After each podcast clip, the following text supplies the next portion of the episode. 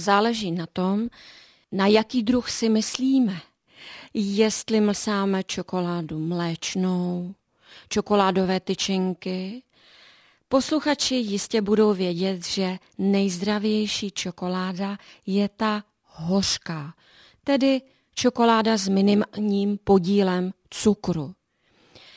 Čokoláda má takový zajímavý původ. Já už jsem jednou posluchačům říkala, že jsem studovala v Mexiku. Já jsem se tam poctivě věnovala astéckému a majskému jazyku, takže jsem zjistila, že v mnoha knihách jsou chyby, které říkají, jak se čokoláda jmenovala a z čeho vlastně pochází. Čokoláda pochází ze slova šokolatl, což je astécké slovo pro čokoládu. No a od toho šokolatl psáno s X, už Hanko, jak slyšíte, je velice blízko k tomu našemu slovu čokoláda. Velice zajímavé je to, že čokoláda je tak významným zdrojem antioxidantů, že přesahuje svým množstvím a dokonce snad i významem ty ostatní druhy, jako třeba červené víno, zelený čaj a nebo dokonce borůvky. A to je velmi vysoká konkurence těžkého kalibru, jak víme. Borůvky jsou velmi zdravé, velmi nabité na antioxidanty, ale ta hořká čokoláda podle všeho jich obsahuje ještě mnohem více. No a právě proto se zjistilo, že velice příznivě podporuje stav srdečně cévní soustavy.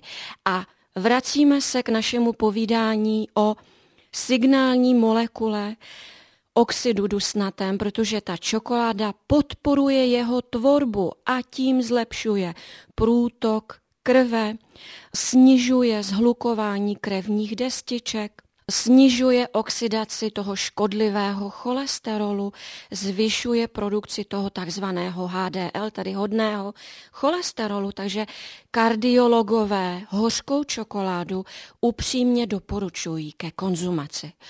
Jenom bychom si měli říci, že neplatí čím více, tím lépe. A to proto, že čokoláda obsahuje hodně tuku. Nejsou to tuky škodlivé. Zjistilo se, že kyselina palmitová i stárová, kterou obsahuje, našemu zdraví spíše prospívají, anebo se chovají neutrálně a jsou organismem vylučovány. A to jakkoliv se řadí mezi tuky takzvaně nasycené. Ale vzhledem k tomu vysokému podílu tuku je čokoláda prostě kalorická. Proto ji konzumujeme s mírou a i podle výzkumu, i pouho pouhý jeden, dva, tři čtverečky hořké čokolády denně jsou schopny docílit snížení rizik srdečního infarktu, mozkové mrtvice a podobných neblahých, nepříznivých nemocí.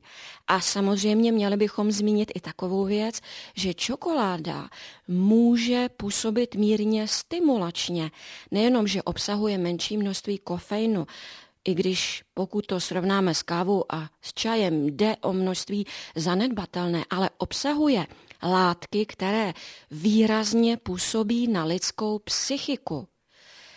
Myslím si, že mnoho z našich posluchačů už zaznamenalo, že když se cítí třeba ve stresu nebo zažilo nějaký perný den, tak po té čokoládě sahá. Ona má skutečně takové sklidňující účinky. Je dokázáno, že zvyšuje produkci a hladinu serotoninu v mozku, ale jsou tam ještě i další známé stimulačně působící látky na tu nervovou soustavu, které by mohly vzbudit takový pocit euforie, že bychom jednou se mohli stát mírně závislými. Takže jenom na to množství pozor. Pokud budeme vybírat v obchodě hořkou čokoládu, máme brát zřetel na to, kolik procent kakaových bobů obsahuje? Ano, to je základní kritérium. Víme, že čokolády do 50-60% ještě obsahují větší podíl přidaného cukru. Vhodné jsou druhy minimálně se 70% podílem nebo ještě lépe od 75%.